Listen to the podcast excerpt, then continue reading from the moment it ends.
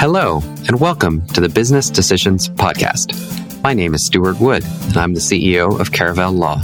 Every week, we bring you stories and insights from founders, owners, and leaders of great businesses, followed by some thoughts and input from one of Caravel's lawyers.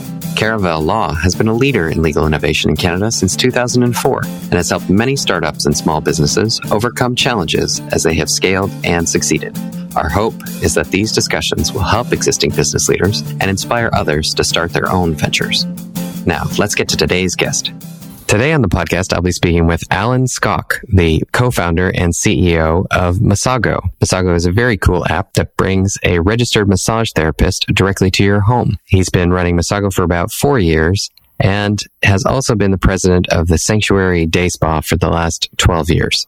I'll be talking to Alan about some of the challenges and key decisions that he's made in building Masago into the success that it is today. And in particular, we'll discuss what it's like to build a business with freelancers, or in his case, registered massage therapists. Following my conversation with Alan, I'll be joined by Ellen Swan, a lawyer with Caravel Law. Ellen is a commercial and civil litigator, and she also handles employment and human rights legal matters for us at Caravel Law. Ellen and I will talk about some of the obligations that a company has when they are using freelance talent like this, as well as the obligations that a company has to create a safe environment for both employees and contractors and clients. So with that, this is my interview with Alan Skok of Masago.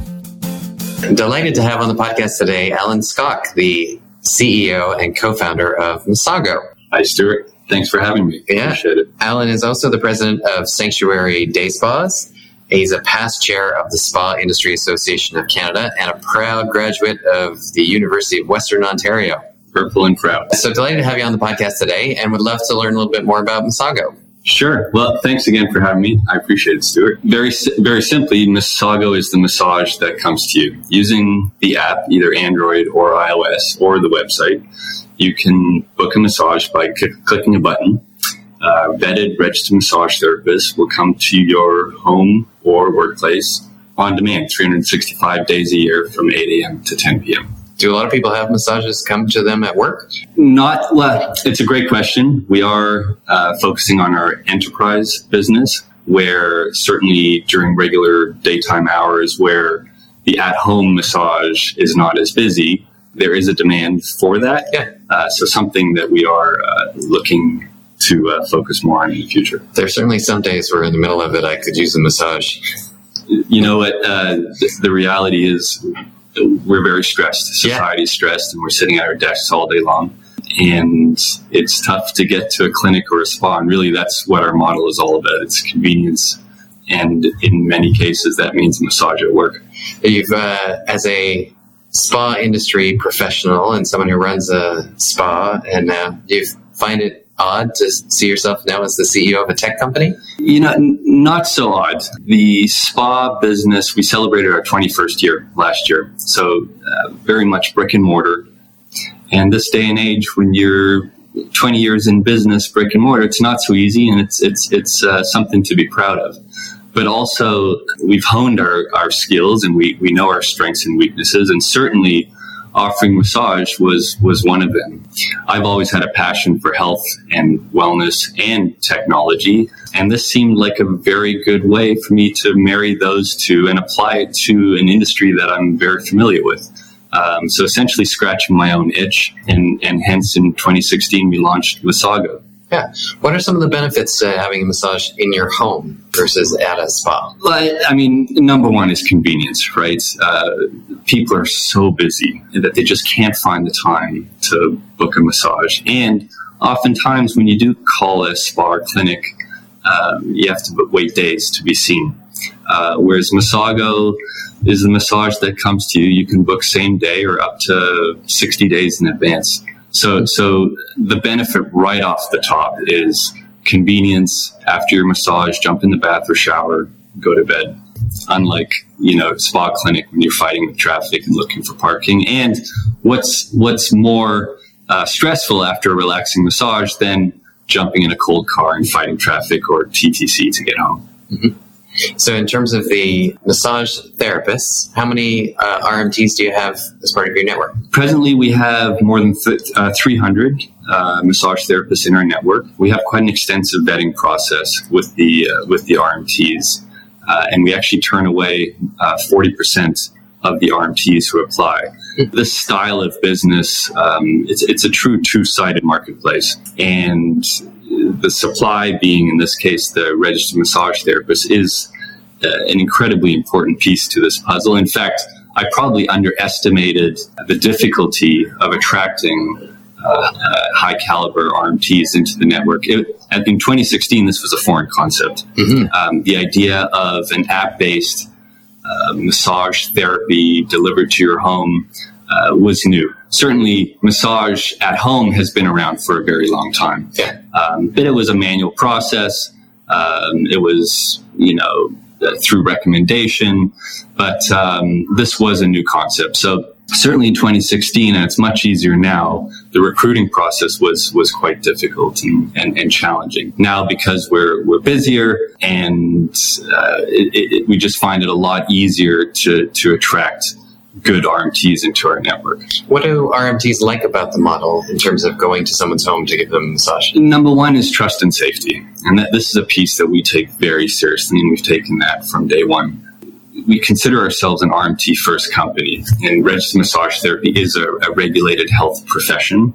It's covered under the Regulated Health Professions Act, and each province has uh, either a regulating body, uh, an association, or a, a college that mandates their therapists. So, so trust and safety and abiding by the regulations, I would say is number one to RMTs. So when we launched in 2016, we had to prove very quickly that we were capable of providing them with a safe environment and that we're abiding by the college rules and regulations. So I think that would be number one of most importance. It's probably number one for the clients as well, right? Clients really do love the fact that we're vetting the RMTs the way that we do. You, you mentioned clients and, and, how they appreciate that. Uh, one of the tools that we insisted on when we launched the business, uh, in, in you know keeping trust and safety in mind, was making sure that we're sending our therapists into a safe environment, keeping in mind that uh, 80% of RMTs are female. So we're sending a female to Stuart's uh, private home. We want to make sure that uh, we're not sending her into harm's way. So we want to verify that Stuart is who he says he is. So we implemented with our partners at Onfido a third-party verification tool. So before Stuart can book his first massage, he must undergo uh, the verification process, and that means, in our case, submitting a government-issued ID and then uh, um, a, a selfie uh, this third party company verifies that Stuart is who he says he is, and only then can he go ahead and, and book his first massage. So, with that in mind, I was very nervous coming into the business because I thought we're, I don't think we're going to sell one service. This is going to be a major barrier to entry. Turns out that the clients really appreciate that we, we go through this measure because what we've heard is if, if we're vetting our clients this way, then surely uh, we have as rigorous or more of a process with the therapist. Well, it sounds like it if 40% of RMTs who apply don't join the network. That's right. So, yeah. you know, definitely mobile massage um, is not for everyone. And it, it, it, must be a good fit for them to join the network. Uh, in some cases, therapists really like the predictability and the stability of a, a brick and mortar clinic or a spa. The our on demand model, although the remuneration is considerably higher than what they would earn at brick and mortar, but um, you don't have that consistency as far as a schedule ahead of uh, coming into the day exactly what the day looks like and where your where your massages are going to be so typically a more senior therapist who's practiced 10 15 years has their existing clientele the relationships, they're probably less inclined and less likely to um, be a good fit for us, uh, and vice versa. Is this model unlocking some people who have massage benefits through work but haven't been taking advantage of them? It's funny you mention that. That's our market. Our we we unlock missing massages. Billions of dollars um, are left on the table every single year. People who just have access to, to benefits, but they don't tap into them. So what we found and what we've heard from our clients is this is so convenient and um, it's hard not to uh, really the ex- there's very little excuse now to get a massage at home. And the best part is most of our clients are using their benefits to pay for them. So certainly we are unlocking missing massages. Well that's great. In terms of the two-sided marketplace that you described do you see any tension or trade-offs between what clients want and what rmts want from the experience um, so a couple. I've touched on safety, and, and that is definitely of importance to both clients and uh, and and therapists. So just just to reiterate, on the therapist side, we meet each therapist in person. They do a practical exam. They must be in good standing with their college or association. They provide us with the background police background check. Um, and we do a reference check on them as well. And on the client side, as I mentioned, we mobile verify that it is their phone um, and they must undergo the uh, the verification process with the uh, the selfie and the government issued ID. On on on on the on price, this is important to clients, and it's also important. The remuneration is very important to therapists, obviously. So in our case, we have to be competitive. We do consider this a premium service because we are coming to your home, but we can't charge a premium price. If you look at Uber as an example, premium service, but you're not paying a premium price. And we feel the same way. So it's very important for us to charge competitive or better than competitive pricing uh, for our clients. And we want to pay our therapists as much as possible. So in our case, we take 80, uh, the, we take 20%. Uh, the therapist gets paid 80%, and we make it very easy for the client to leave a tip for the therapist. So their earning power is even higher. And it's funny, I mentioned TIP when we first launched, the gratuity was um, automatically included, and uh, there was some pushback from our clients, understandably. So we took that away. Mm-hmm. And um, we found that still 90% of our clients are still leaving uh, gratuity for the uh, for the therapist. So certainly, um, the earning potential is very important to the to our therapists, and we address that in our model. In terms of the last minute nature of bookings, though, for clients, they may appreciate the flexibility to be able to book same day, but there's an inconvenience to the RMTs to have to react quickly to a last minute booking. Um, what we found, certainly, what we found is when a client finds a therapist they like, uh, it's our responsibility to make it as easy as possible for them to rebook with that therapist. And also, what we found is when a client finds a therapist that they like, they actually are willing to wait a day, two days, in some cases, three days. Um, and certainly, uh, they often book ahead. So, yes, certainly it, it can be inconvenient to the therapist when they're getting requests same day from from a from someone that they know and that they've seen and they want to continue to treat. Mm-hmm. We ask the client whether or not uh, they're firm on on rebooking with that client with that therapist that they've hearted in the app, or if they're open to uh, another therapist. But certainly the, um, the the logistics of scheduling and same day become challenging, and that's where uh, I invest heavily on our customer service team um, to make sure that uh, the interaction is as smooth as possible for the client and the therapist. Now, we're recording this in fall of 2019. How many markets are you in at the moment? We're in about six core markets right now, and we have plans to expand Canada wide, urban centers Canada wide. So, our core markets would be Toronto, Calgary, Edmonton, Ottawa, Waterloo. Um, and then there are some adjacent markets there, certainly in the Toronto area. And how do you think about going into new markets? It's a great question. Certainly, it's the supply and demand game, right? So uh, a week doesn't go by where we'll send an email campaign and we, we receive responses from clients saying, Hey, you're just outside my area. When are you going to open? It's very easy for us to open a new market. It's, you know, as simple as drawing a map, a, a line in a map and uh, bam, it's available in the app. But we want to be responsible, um, and we want to make sure that there's enough supply to satisfy that market. In in the case of being in Toronto, uh, pick uh, Collingwood and Blue Mountain as an example. Lots of demand from clients. Uh, people want to see this model out there. But the reality is, we're having a difficult time finding therapists who are willing to work out there. So I'm resisting opening the market, knowing that we have clients but not enough therapists to satisfy the area. So that is the, the constant struggle that we're faced with every day and why we have dedicated recruiters on the ground every day trying to, um, uh, trying to recruit the best possible therapists that we can find. Do you intend to take this business outside of Canada and move it into the United States or other markets? We do. There are two very strong players uh, in the U.S. Venture backed. Raised a lot of money, but I think it's very natural to look at the U.S. market, the the the, the U.S. market, especially um, cities where Canadians frequent. So, you know, they're already familiar with our brand.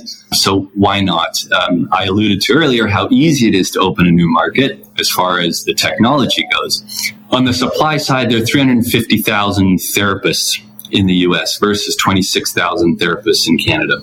So, with that in mind, I think it's a no brainer for us to look at the US and ultimately open uh, some markets down there. Yeah, great. And in terms of the RMTs in the United States, are there different requirements or different ways that you're going to think about those partners with your business in the US versus Canada? Certainly. So Canada is very familiar to us. Ontario is very familiar to us. That's that's that's my home and that's where I run my, my brick and mortar business out of.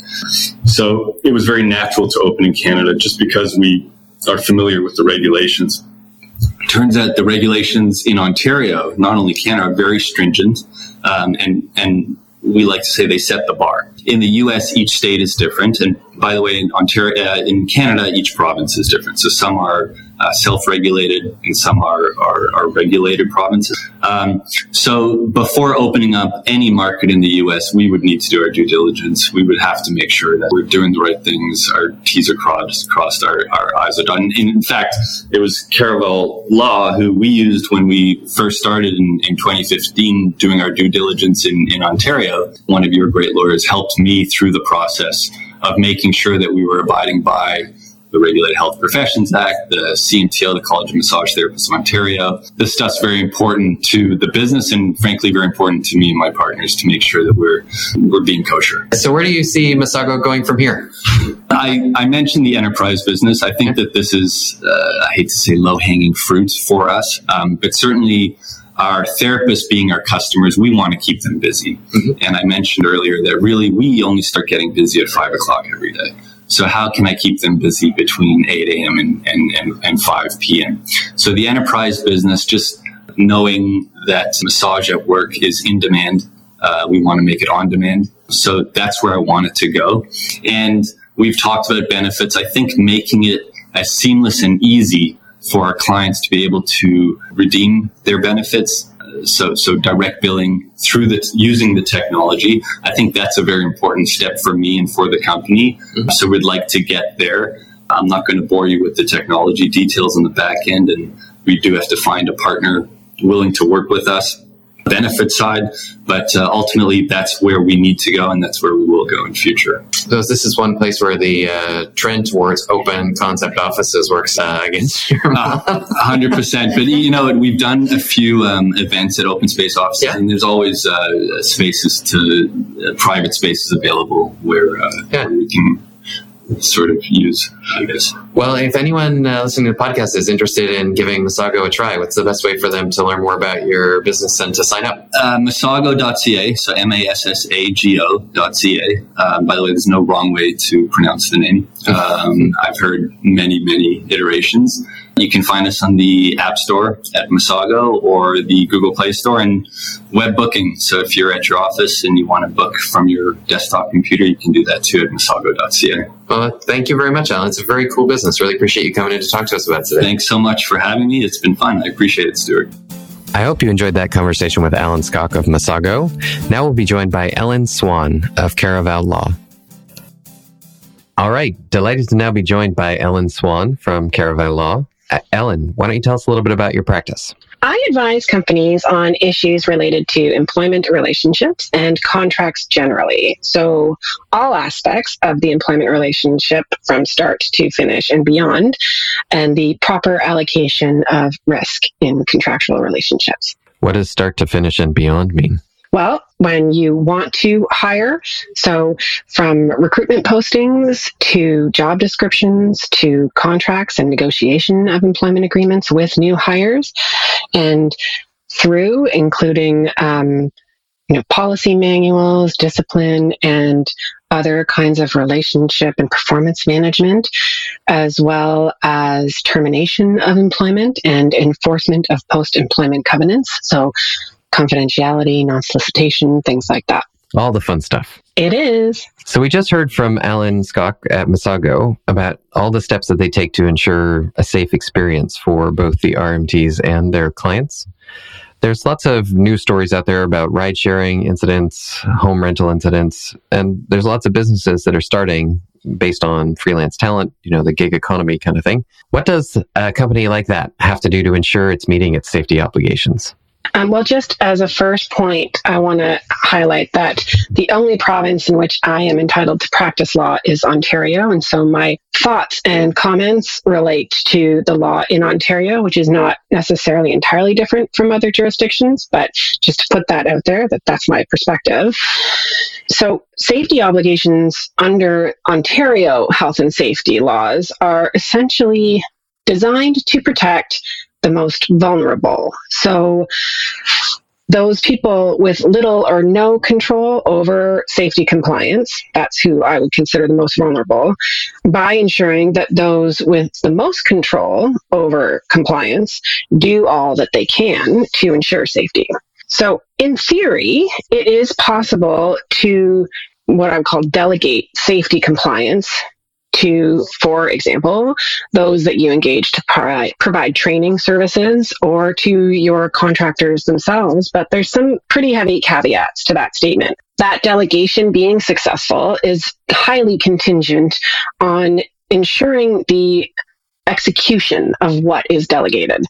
So it's not enough for an a, a, company to say you must comply with all safety obligations in their contract with the contractor.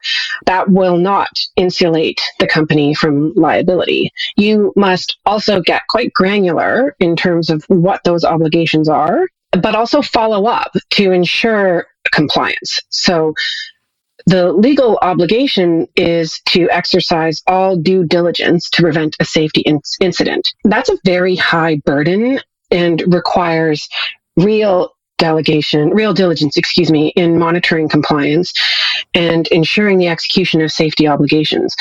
Asking your contractors to register with the WSIB, the Workplace Safety and Insurance Board, is a great place to start, as is developing and implementing a comprehensive training program that you require all of your contractors to participate in and sign off on.